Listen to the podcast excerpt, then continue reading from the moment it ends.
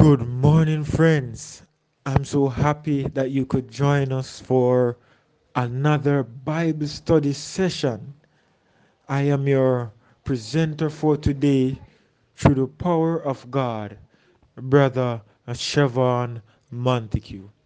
And I will be looking on diet for this week, friends. We're going to discover God's dietary plan and what some of the foods that we eat, how it affects us. Friends, you don't want to miss a morning. So I hope that you will join us throughout the mornings as we look at this very important topic. But before we go in, bow your heads with me as I pray. Father in heaven, we are truly grateful. We're glad for the power of your Holy Spirit. Be with us now as we enter into your words. It's my prayer in Jesus' precious name. Amen and amen. So, brothers and sisters, we're going to be looking at some very important things tonight, today, this morning. And our topic is entitled Diet and the Mind.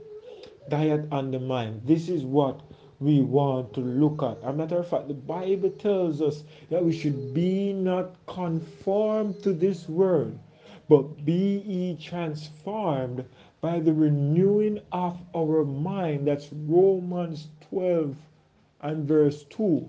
So we want to understand what this means to us. We want to understand and to be able to apply to our daily life and to understand, brothers and sisters, that diet and the mind goes hand in hand. In other words, what we eat affect how we think. Let that one sink in. So we want to continue today, and it's very important that to know that the mark of the beast and the seal of God is both placed in the forehead. Let me repeat that one more time. The mark of the beast and the seal of God are both placed in the forehead. That is very significant because that speaks to where God speaks to us as his children, that speaks to the seed of intelligence where we make decisions, whether for God or against Him. So that's very important that we have clear minds. And if we have clear minds, the Holy Spirit can speak to us. But if we don't have clear minds and our mind is clouded with the things of this world, then we will not receive the seal of God. So that speaks about the frontal lobe. It's which is called the frontal lobe. No, it's it says here a, a little thing about the frontal lobe. It says after four lobes that makes up the cerebral cortex, the frontal lobe is the largest. It plays a huge role in many of the functions that make us human. Listen to what it controls. It controls our memory, it controls our language, our movement, our judgment, and abstract thinking. So it's very important. This is very important for us to have a clear frontal lobe where God can speak to us, where we can get communication through the Spirit of God. And in this study, we want to also use the Spirit of prophecy. Yes, brothers and sisters, as the end time church, God has given us a prophetess, and she has a message to help us to understand what is going on. And so, this, brothers and sisters, is taken from the book Acts of the Apostles. Acts of the Apostles, page 518 8, paragraph 2. It says, Those who would not fall prey to Satan's devices must guard well the avenues of their souls. they must avoid reading, seeing, or hearing things that which will suggest impure thoughts. So notice hearing, seeing, reading, and may I also add eating. Because things that we eat can becloud the mind and help us also to have impure thoughts. But we're going to get into it. So, diet and the mind. Diet and the mind. All right? So let's go forward now, brothers and sisters. Ministry of Healing, page 241. It says, Disease is sometimes produced and is often greatly aggravated by imagination. So that means disease sometimes starts with our thinking it says, Many are lifelong invalids who might be well if they only thought so. Many imagine that every slight exposure will cause illness and the evil effect it produces because it is expected. Let me read it again. That e- the evil effect is produced because it is expected. That means you thought about it, you, you think about it. It says, Many die from disease, the cause of which is wholly imaginary. Many die of disease which is wholly imaginary, meaning it is only in the mind. And because we think about it, because we think about it, then it becomes the reality that we face. So there's something that is called a placebo effect, right? And let me tell you what a placebo effect is. So they did a study once. A certain people had a, a certain disease. Before I, I tell you that, let me read this for you. It says a placebo is anything that seems to be a real medical treatment but isn't. It could be a pill, a shot, an injection, or some other type of fake treatment. What all placebos have in common is they do not con- contain any active substance meant to affect health. So, in other words, as I was saying before, a test was done, and with this test was done, it was done for some people that were sick. Now, these people were sick, and uh, the doctors came and said, Listen, we have your treatment. But little did they know that the only thing was in the capsule that the doctors gave them was water and sugar. So in this capsule was no healing properties, nothing to affect the health in any positive way. However, they went ahead and they took the capsule. And because the doctor said this was the this was um, had healing properties, they believe because health starts with our mind. Diseases start in the mind. So they believe that what they got was healthy and it had an effect on the body. They started to feel better.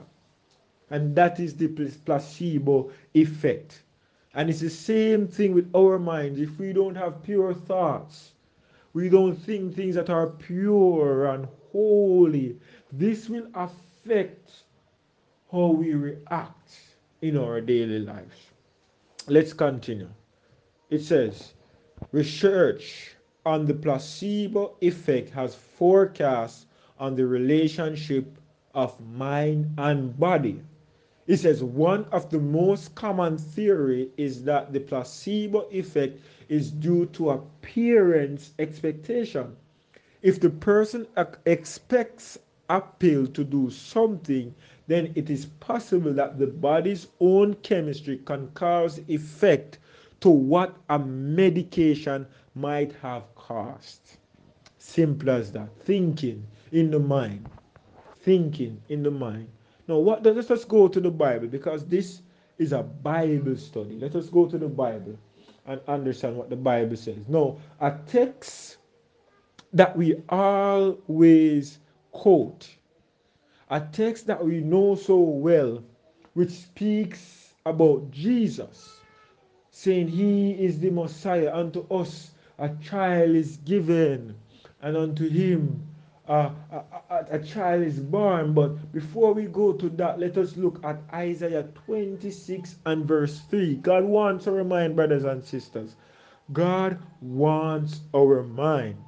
It says, Thou will keep him in perfect peace, whose mind is stayed on thee, because thou trusted in thee. So if we have our mind stayed on Jesus, then he will keep us in perfect peace. Why? Because we will have the assurance that he tells us that he will never leave us nor forsake us. We have the assurance that he tells us that he will keep us when we're going through our trials. He will be there when we're going through the fires. He will also be there. Anything that we're going through, He will be in our midst to keep us, to grant us peace, to grant us health, to grant us pure thoughts, everything that we need. Once our minds is stayed upon Him, He will keep us in perfect peace. Romans 12, verse 2, as we quoted it in the beginning, and be not conformed to this world, but be transformed by the renewing of your mind, that ye may prove that which is good and acceptable and perfect will of God. So while our minds are transformed, that is the only way we can prove that which is good and perfect and acceptable will of God. Let's continue also to a very important scripture. Uh, Proverbs chapter 23 and verse 26. It says, My son, give me thine heart. Now, heart in the Bible in many occasions refers to the mind. So it could read like this My son, give me thy mind, and let thine eyes observe my ways. And that is lead that speaks to our decision making. Right? And also a scripture that we oftentimes read. We oftentimes read the scripture and something that we know very well in Isaiah, Isaiah chapter 7, verse 14. Notice what it says. Therefore, the Lord himself shall give you a sign. Behold, a virgin shall conceive and bear a son, and shall call his name Emmanuel. And we know that Emmanuel being interpreted, it means God with us.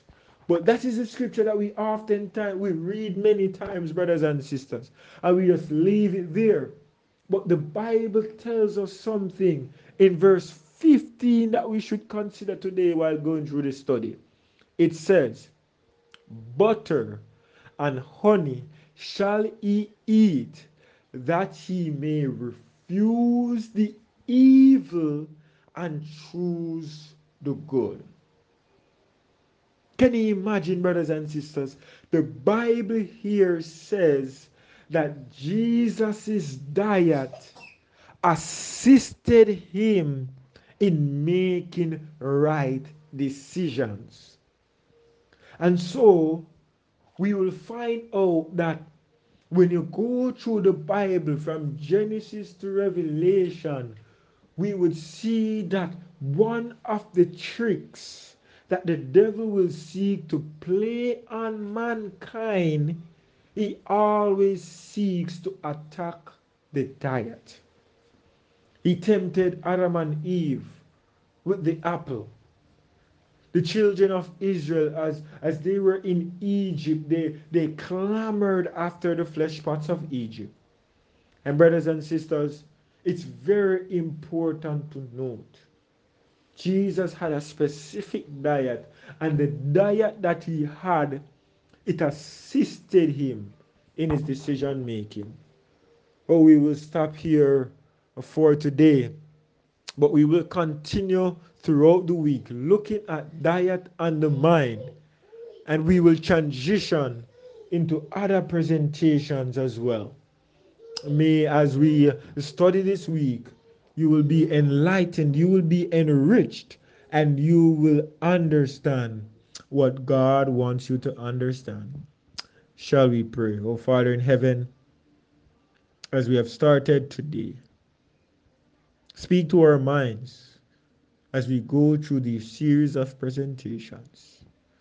bless every hearer, and may, as we come out, we will listen to your words and we will learn from it.